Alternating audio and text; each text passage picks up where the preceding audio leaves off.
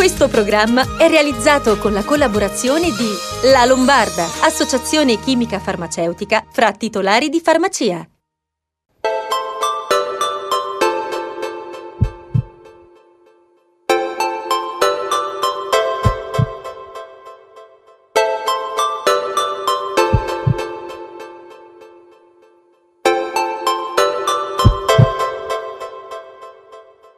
Buonasera e benvenuti a una nuova puntata di Sei in Salute. Eh, lo studio è cambiato un pochettino, devo essere onesto, era un, stata una mia voglia e curiosità, non tanto di Lorella, perché era in previsione di ripartire a settembre con questa formula nuova, però per cercare di ripartire al meglio e dare un segnale positivo, siamo nuovamente in studio, studio nuovo, studio di Sei in Salute. Ciao Lorella, tutto bene? Tutto bene, ciao Paolo, Bene. eccoci qua. Senti, eh, noi sappiamo, cari amici che ci seguite da casa, che eh, eh, mandate qualche email e messaggio, ah ma state cambiando un po' l'orario. eh." Sì, c'è il campionato di calcio, Telenova segue tutte le, le partite del campionato di calcio, quindi fino al 3-4 di agosto io non sono molto avvezzo col calcio, devo essere onesto. Eh, cambiamo un po' l'orario al lunedì, potrebbe essere che andiamo prima della trasmissione del Nova Stadio eh, o magari dopo, però ci siamo, siamo sempre attivi, quindi lunedì eh, magari non siamo alle 23, siamo alle 20.30, 20.15 prima di Nova Stadio appunto, però la replica della domenica c'è alle 13.30 fissa e quindi se perdete un appuntamento del lunedì c'è quello della domenica. Poi ci siamo sui social, quindi eh, ci seguite anche sui social e adesso c'è anche una nuova una novità perché Spotify voi scrivete Sei in Salute e vengono tutte le puntate di Sei in Salute. Quindi per stare più vicini a voi e comunque avere l'appuntamento, anche quest'estate che magari siete in spiaggia o su in montagna a prendere un po' di sole sotto un albero, eh, telefonino, scaricate gratuitamente l'applicazione e gratuitamente potete seguire tutti gli appuntamenti di Sei in Salute grazie a Spotify. Eh, 342 397 2391 il nostro numero WhatsApp appunto, se per le, vostri- le vostre domande, i vostri suggerimenti, i vostri consigli noi ci siamo e quindi eh, partiamo, partiamo con una nuova puntata. Di cosa, cosa parliamo stasera? Questa sera parliamo di colesterolo con il cardiologo, il professor Stefano Carugo, poi di farmaci equivalenti o generici se preferite con l'intervista ad un'azienda che li produce e con la farmacista per parlare ancora delle accortezze che eh, vanno messe in atto in questa fase di post-emergenza e poi naturalmente le risposte della farmacia ai vostri WhatsApp. Certo. Eh, Lorella, quindi l'argomento colesterolo è stato uno di quelli più richiesti dai nostri telespettatori. Eh, forse il lockdown ci ha fatto mangiare qualcosa un po' di più Eh sì. eh, e quindi adesso siamo un po' tutti preoccupati. Ho scelto uno dei messaggi, mi piacerebbe che lo leggessi tu. Ecco il messaggio, Francesco ci ha scritto ho 68 anni e sono sempre stato in buona salute, negli ultimi esami del sangue ho visto che il livello del colesterolo è molto salito, non ho nessun sintomo ma mi dicono che può essere pericoloso, può essere un problema di età visto che sto abbastanza attento all'alimentazione. Intanto grazie a Francesco perché i vostri messaggi ci aiutano sempre a capire quali siano e quali sono gli argomenti che volete trattare e noi cerchiamo eh, gli esperti perché possano darvi una risposta. Allora, il colesterolo alto o ipercolesterolemia è un problema che in Italia riguarda il 21% degli uomini e il 23% delle donne che hanno dei valori di grasso nel sangue superiori alla soglia raccomandata e il 37% degli uomini e il 34% delle donne è in una condizione definita borderline. Particolarmente a rischio sono soprattutto la popolazione anziana e le donne in menopausa. E allora, visto che i numeri sono molto alti, sicuramente c'è molto interesse, quindi parliamo di ipercolesterolemia con il professor Stefano Carugo, professore di cardiologia all'Università degli Studi di Milano, che lavora al San Paolo, sempre di Milano, che è in collegamento con noi. Ben arrivato, professore. Grazie a voi. Professore, alla domanda del nostro telespettatore, quella sull'età, ci arriviamo tra un attimo. Prima vorrei che lei ci spiegasse che cos'è il colesterolo e che differenza c'è tra quello buono e quello cattivo. Ma il colesterolo è una parte fondamentale del nostro organismo perché eh, determina sostanzialmente la formazione delle nostre membrane cellulari. Eh, il problema è che molto spesso è troppo alto e quando è troppo alto, soprattutto in alcune componenti, quelle più cattive, che sono gli acidi grassi saturi, fa male e fa male soprattutto al cuore, perché avere il colesterolo alto vuol dire irrigidire le arterie, tappare le arterie e quindi avere l'infarto o l'ictus. Professore, parliamo di prevenzione. Si può prevenire il colesterolo alto e se sì, come? Ma si può prevenire, si può prevenire con l'alimentazione, perché è ovvio che il colesterolo, che è il grasso sostanzialmente, è contenuto in alcuni alimenti. Tipici sono i formaggi, i fritti, che sono alimenti che normalmente i miei pazienti già cardiopatici sconsiglio di, di assumere, ma anche bere troppe bevande alcoliche, anche la stessa birra bevuta in eccesso può dare problemi ma non solo l'alimentazione, ma anche l'attività fisica. L'attività fisica fa molto bene per ridurre i livelli di colesterolo. Chi fa attività fisica tendenzialmente ha il colesterolo basso.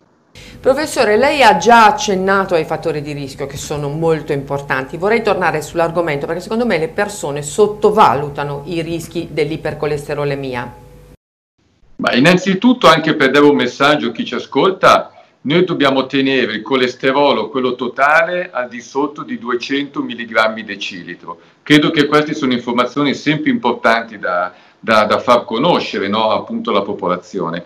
Ma soprattutto è molto importante tenere il colesterolo cattivo, che viene chiamato, le, sono le LDL, eh, ha un valore inferiore almeno ai 130 mg decilitro.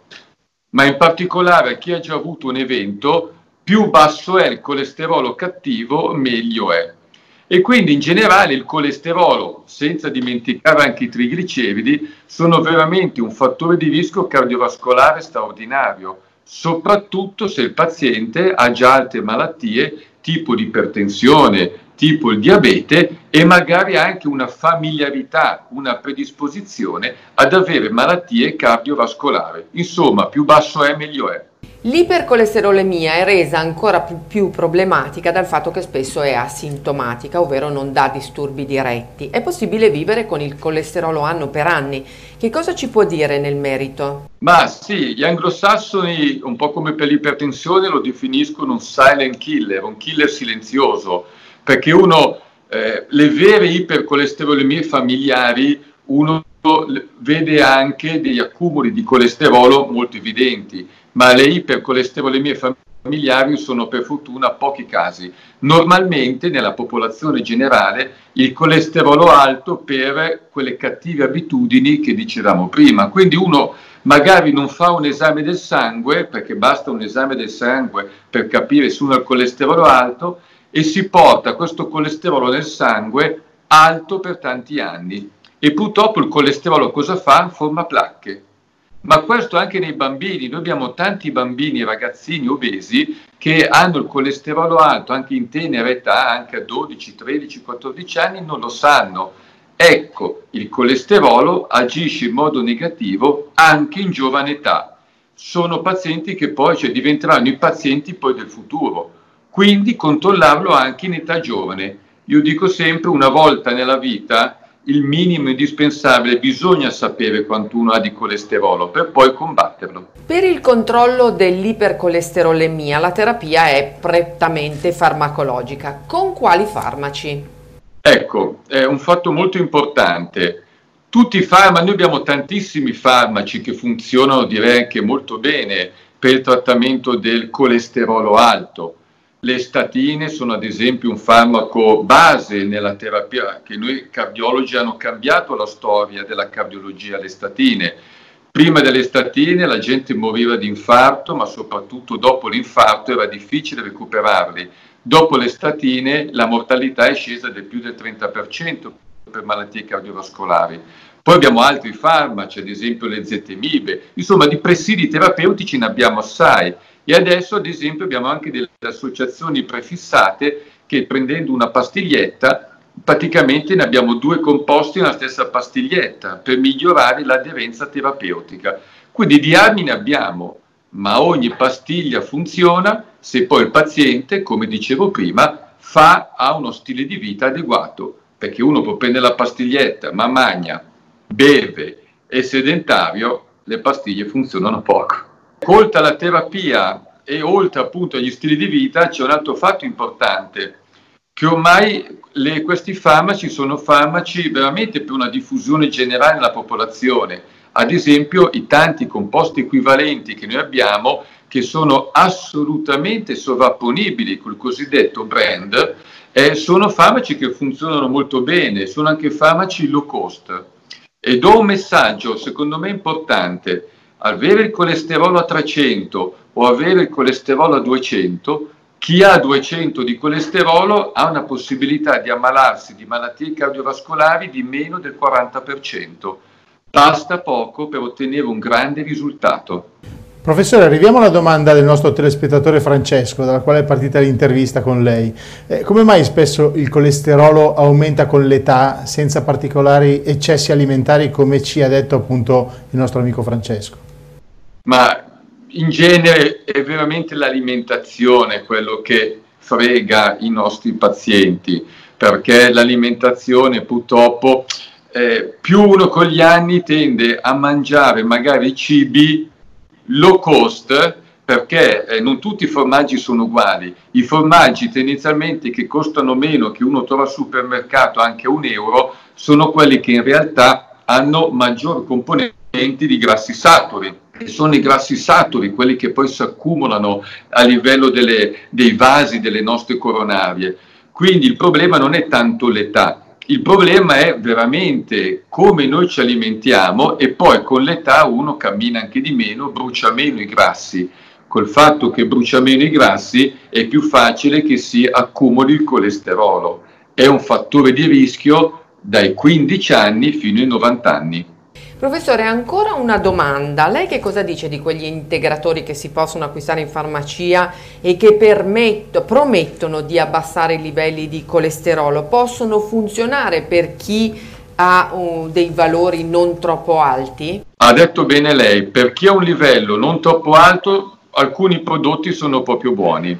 Però ricordo sempre, per i pazienti che hanno già avuto un evento cardiovascolare, quindi un infarto o un ictus, o che sono particolarmente a rischio, i farmaci tradizionali, in primis le statine, sono insostituibili. Eh, quindi per un profilo lipidico diciamo soft, moderato, lieve, senza particolari rischi si possono utilizzare, molti sono a base di riso rosso che è un po' il componente principale, ma chi ha un problema più serio, indubbiamente le terapie con la statina soprattutto rimane il cardine per abbassare il colesterolo. Quindi 30 secondi i consigli del professor Carugo. Controllare il proprio valore di colesterolo. Primo, cosa semplice ma efficace.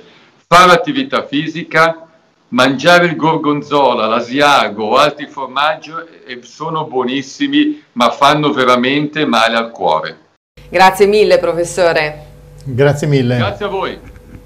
Quindi buoni consigli, anzi buonissimi consigli quelli che ci ha dato il professor Carugo, però vabbè, peccato per il gorgonzola e qualche formaggio, ma in effetti noi siamo quello che mangiamo, quindi alla fine della fiera i danni eh, li facciamo quando non teniamo conto magari della cattiva alimentazione. Tra eh, l'altro ti do una news, io mi sono messo a dieta da ah, una settimana a questa parte. L'anno vediamo. scorso avevi perso un sacco di chili, vediamo, vediamo, vediamo se, se, questa, se, questa, volta funzionò di Bravissimo. più. Bravissimo. Eh. Poi, come hai sentito dal professore, la terapia diventa farmacologica e deve durare per tutta la vita, no? per evitare i rischi. Un'altra cosa che ha evidenziato il professore è proprio sulla terapia delle statine, che possono essere anche equivalenti e di questo abbiamo già parlato.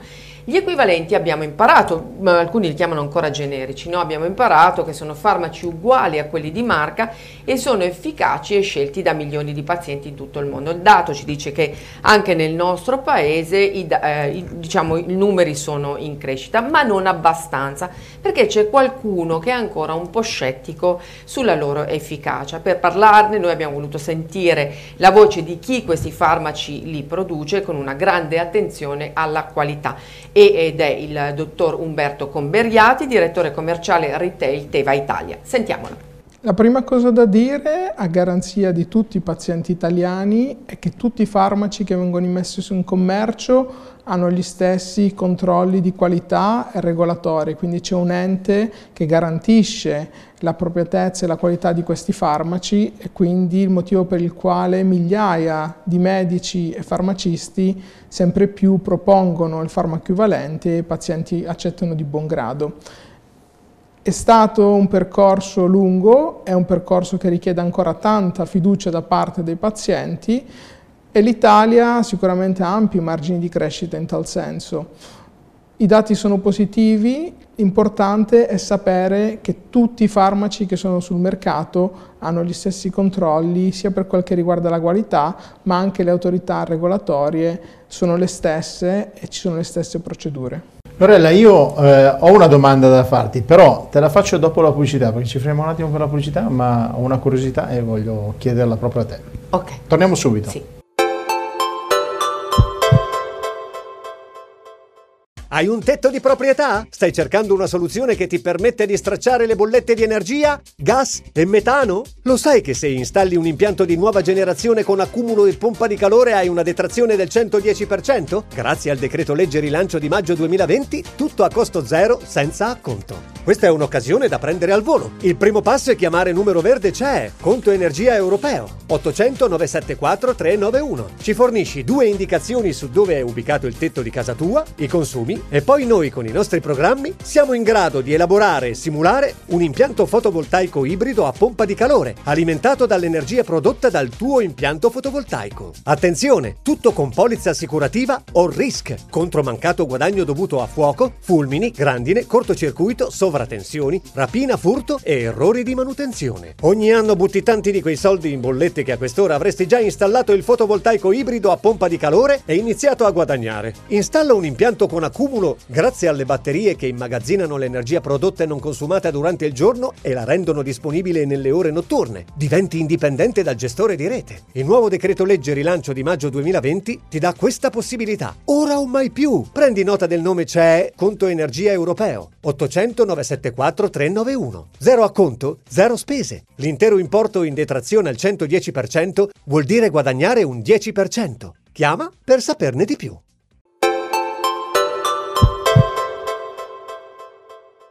Rieccoci nuovamente in studio e come avevo detto prima della pubblicità ho una domanda, una curiosità più che altro.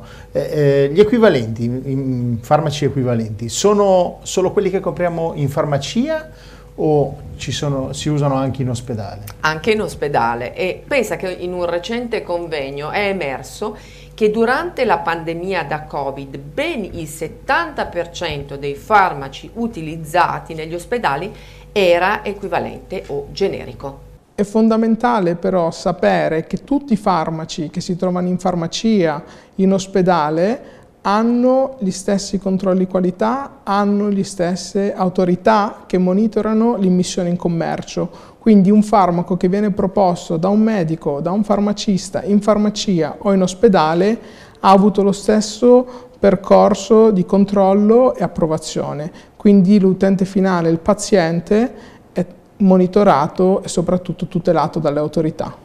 Ma quindi se uno ha preso per anni lo stesso farmaco, sempre lo stesso farmaco e il medico o il farmacista gli dà l'equivalente, poi per esempio eh, per le persone più anziane non diventa difficile cambiare? Diciamo che sì, è un po' un fattore culturale, ma per esempio con l'equivalente non paghi la differenza e questo è importante per il sistema sanitario nazionale che in questo modo libera le risorse. In primis mi sento di dire chiedete ai vostri medici e ai farmacisti perché sono persone perfettamente qualificate per rispondere. Ciò che è importante sapere è che ogni farmaco, a prescindere da quello che è il nome, contiene un principio attivo ed è il principio attivo che dà l'effetto. Quindi se per tanti anni è stato utilizzato un farmaco che ha un nome cosiddetto di marca, quel farmaco ha associato un principio attivo e il farmaco equivalente ha esattamente lo stesso principio attivo nello stesso dosaggio e soprattutto è stato monitorato dalle autorità per essere proprio chiamato equivalente, quindi è lo stesso farmaco. Il vantaggio qual è? Che scegliendo un farmaco equivalente si eh, ha la possibilità di ehm, non pagare la differenza, si ha la possibilità e la certezza di avere un farmaco che avrà la stessa efficacia e la stessa sicurezza del farmaco che si è sempre precedentemente usato. Il consiglio è parlatene col vostro medico, il vostro farmacista, ma sappiate che gli operatori sanitari, le autorità sono lì per tutelare i pazienti. Allora, io intendevo anche dire per, per quanto riguarda la, la, confezione, perché sai, tante persone poi pensano ai colori, la confezione si ritrovano, e quindi se hai sempre comprato il tuo farmaco che aveva una confezione blu, per esempio, e ora è rossa, magari può creare un po' di confusione nella testa delle persone. No? Hai ragione, sicuramente può diventare un problema soprattutto per quei pazienti che devono assumere molti farmaci durante la giornata perché hanno anche molte patologie. Trovare la soluzione per questo problema è sicuramente un obiettivo dell'azienda.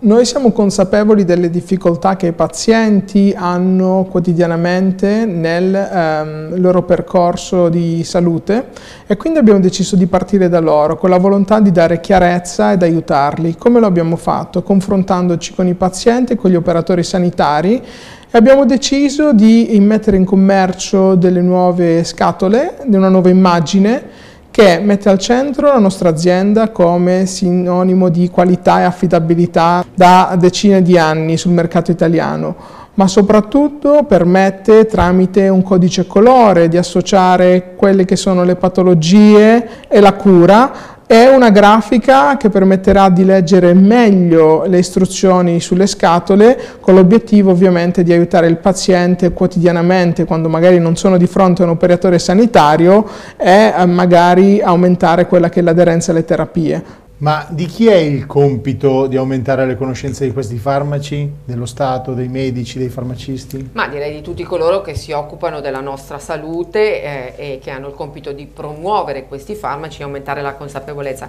Come dicevo prima, qualcuno li chiama e li chiamerà ancora per sempre generici, ma oggi si chiamano equivalenti proprio perché equivalente è la loro efficacia e la loro sicurezza. È fondamentale lavorare di sistema ci devono essere i farmacisti, ci devono essere i medici, ci devono essere i medici di medicina generale, gli specialisti, ci devono essere i pazienti, ci devono essere le autorità. È una sfida culturale che noi come Italia dobbiamo abbracciare perché ad oggi siamo il paese dove il farmaco equivalente ha meno attecchito in Europa, quindi anche in questo è importante che noi raggiungiamo quelli che sono gli standard europei. I paesi del nord Europa hanno iniziato prima con questo tipo di attività e si parla proprio di sistema perché nelle scelte quotidiane di che cosa prescrive un medico, di che cosa dispensa un farmacista, di che cosa scegliere di acquistare un paziente, di che cosa decide lo Stato poi di dare come linee guida, potrebbe veramente aiutare la sostenibilità del sistema che in questo momento, anche dopo l'emergenza Covid, ce n'è tanto bisogno. Direi ottimo, un bel servizio anche perché speriamo di aver contribuito ad aumentare la conoscenza in tutti noi. Eh, cambiamo anche tema eh, della serata e andiamo nella nostra rubrica la, in compagnia della dottoressa Racca della farmacia. Eh, sono passati quattro mesi dallo scoppio della pandemia del Covid-19 eh, e ha cambiato anche le abitudini di noi tutti. Molte persone, esatto, molte persone che hanno vissuto la grande paura dell'infezione ancora vivono con la difficoltà della fase della ripartenza ed hanno ancora paura ad uscire di casa e comunque a riprendere le attività quotidiane. Del periodo post-Covid per ora sono rimaste ancora due certezze, le mascherine soprattutto nei luoghi chiusi e il distanziamento fisico eh, come soluzione per tenere sotto controllo la trasmissione del virus. Ma c'è altro che possiamo, dobbiamo fare? Qualche consiglio ce lo può dare la nostra farmacista che ormai gode di una grandissima popolarità nella nostra trasmissione e della quale ovviamente ci fidiamo. In collegamento con noi la dottoressa Anna Rosa Racca, presidente Federfarma Lombardia e farmacista superativa che sicuramente in questo periodo ne ha sentite di tutti i colori. Buonasera dottoressa. Buonasera, un saluto a tutti. La farmacia è il primo presidio per chi ha problemi di salute, ma anche a volte per chi si sente un po' scoraggiato. Lei sicuramente ha ricevuto molte richieste in questo periodo e magari ce ne può raccontare qualcuna. Con lei vogliamo capire un po' adesso che aria tira. Beh, le richieste sono tante, quelle di sempre, ma più di sempre. Intanto la richiesta principale è mi aiuti a difendermi dal Covid. Adesso stiamo un po' uscendo, però gli scienziati ci dicono che dobbiamo stare molto attenti, molto molto attenti. E, e quindi non roviniamo i sacrifici di tanti mesi in questo momento. E quindi eh, la mascherina. La mascherina va utilizzata, va utilizzata ancora, va utilizzata quando usciamo, va utilizzata quando andiamo in un negozio o in qualsiasi altra parte, in un ristorante, insomma quando stiamo a contatto con la gente.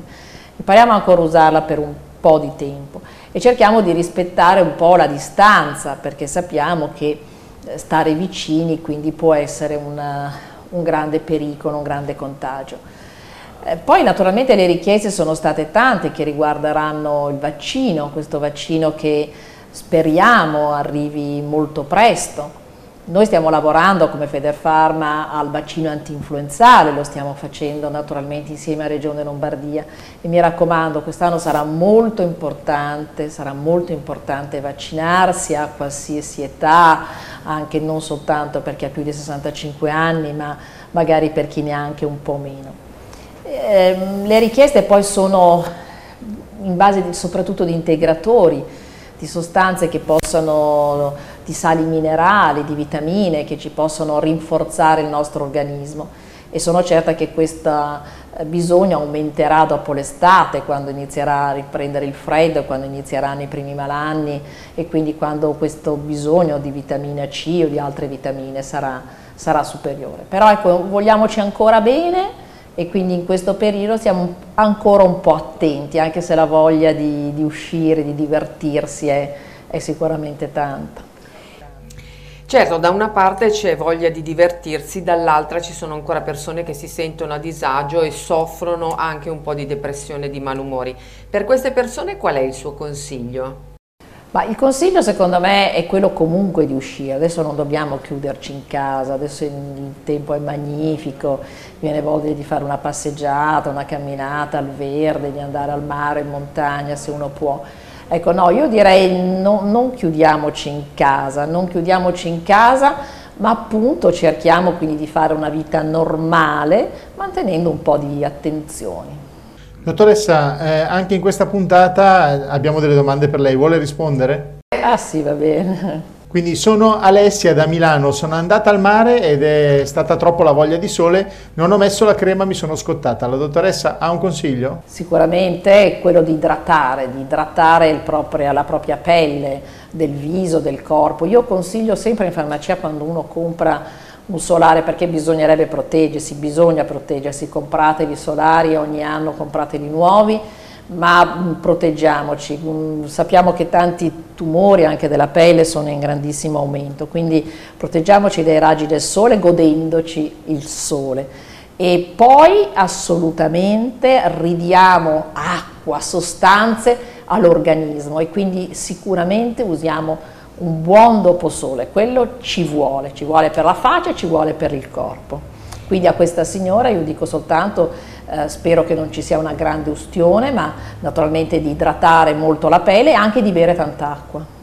Dottoressa, abbiamo due domande che riguardano le orecchie. La prima a Fabio, di 58 anni. Ho un problema con un fastidioso mal di orecchio da quasi un mese. Ho paura di andare dal medico perché credo che gli ambulatori possano essere ancora poco sicuri. Anche su questa seconda parte vorrei il suo parere. No, io direi assolutamente di riprendere le proprie visite è finito questo periodo di emergenza del Covid, sono gli ospedali, tutti i posti sono assolutamente sanificati, sistemati. Quindi no, no, non teniamoci i nostri malanni, ma andiamo dal medico di medicina generale, andiamo a fare tutte le visite specialistiche del caso e quindi se c'è bisogno dell'otorino andiamo assolutamente dall'otorino. E poi magari andiamo anche in farmacia a chiedere qualche consiglio. Un'altra richiesta, un'altra domanda sulle orecchie. Ho un acufene ormai da mesi, ho provato con gli spruzzi ma non ha funzionato, a volte sono così forti che mi sembra di impazzire. Ho cercato in rete ma sembra che non ci sia una vera soluzione. La dottoressa che cosa mi può suggerire? Sa dottoressa che il problema degli acufeni è arrivato anche alla redazione di Sei in Salute. Ma io penso che questa persona, ha provato, questo telespettatore, ha provato già vari rimedi eh, avrò penso utilizzato anche delle gocce che si possono comprare, che sono antinfiammatorie, disinfettanti, oltre che naturalmente i lavaggi che consiglio, che penso siano stati comunque efficaci. A questo punto penso che la, la, la soluzione migliore sia quella di andare dal medico. Roberta, carissima dottoressa, grazie per il consiglio che ci dà. Mi sono accorta che mio figlio è pieno di forfora. È possibile eh, sia perché fa la doccia e lo shampoo tutte le sere? Ma non lo so quanti anni abbia questo bambino, questo ragazzo. È la gioventù e naturalmente la crescita anche. Io penso che sicuramente si devono usare dei prodotti giusti, ce ne abbiamo tantissimi in farmacia, quindi consigliamoci col farmacista eh, tutti i giorni, vabbè, eh, fa caldo, insomma, però eh, forse lavarsi la testa tutti i giorni non è neanche eh, necessario, ecco, ma sicuramente in questo periodo anche più, più, volte alla settimana può essere utile sentirsi più freschi, però bisogna usare il prodotto giusto e a volte magari sostituirli, prendere una, una volta usare uno più neutro e un'altra volta magari usarne uno un po' più forte. Ma la forfora è un sintomo di qualche cosa, di secchezza della cute? ma dipende se, se forfora secca, se forfora grassa, che mi sembra che sia più quello dei giovani, eh, forse quella la secca va un po' più avanti con l'età, eh, a volte diciamo anche l'alimentazione può influenzare, ma soprattutto è l'età, l'età della vita. L'ultima per questa puntata, Marco, 72 anni, ho un problema, ho sollevato una scatola pesante e mi sono strappato un polso. Mi consiglia una crema o meglio fare una lastra? Ma se un polso è rotto fa talmente male, io penso che quindi basti assolutamente un buon prodotto antinfiammatorio in crema, in schiuma, eh, penso che possa bastare, a volte si usano anche questi polsini per qualche giorno e, e se il problema è più forte si può prendere anche un antinfiammatorio per bocca, anche a basso dosaggio. Grazie dottoressa, noi la ringraziamo per tutti i consigli di, anche di questa sera, ci vediamo settimana prossima, ma lei va in vacanza? Io non farò tante vacanze quest'anno, anche se ho lavorato tanto perché il Covid ci ha tenuto, fatto tenere più aperte le farmacie e ci ha fatto, dato anche una responsabilità ancora più grossa del solito per proteggere tutti i clienti, le persone che entravano alle farmacie, oltre che noi stesse e le persone che lavorano nella farmacia. Andrò pochissimi giorni perché vedete il mestiere del farmacista è un mestiere straordinario ma anche di grande, grandissimo sacrificio io sarò di turno tutto quello che sarà il periodo del Ferragosto e quindi passerò con, con serenità ma con passione il mio Ferragosto a Milano perché in fondo quello che ho scelto nella mia vita è quello di essere utile alle persone, un po' come il medico, l'attività la, la, del farmacista e quindi starò a Milano e avrò la farmacia aperta. E continuerà a stare con noi a Sei in Salute. Va bene, molto volentieri. Grazie dottoressa. Grazie dottoressa. Arrivederci, Arrivederci buona estate. Arrivederci. E anche per questa sera siamo arrivati al termine della puntata. Noi ci vediamo settimana prossima. Assolutamente. Eh, vi ricordiamo che ci saremo anche tutto il mese di agosto, quindi dovrete sopportarci anche il mese di agosto. no. Però eh, vi ricordo che ci sono gli appuntamenti in televisione e poi i social, quindi YouTube, le pagine internet eh, e la grande novità, l'applicazione eh, Spotify, quindi se per caso andate al mare o andate in montagna ad agosto ma volete essere informati e stare eh, in nostra compagnia, eh, scaricate l'applicazione Spotify, cercate Sei in Salute e trovate tutte le puntate, quindi i consigli di salute, benessere, medicina eh, sono sempre a portata di mano con i nostri esperti, consigli della dottoressa Racca e tutto quanto. Quindi a lunedì prossimo. Certo. Ciao Paolo. Ciao, buona serata, ci vediamo alla prossima.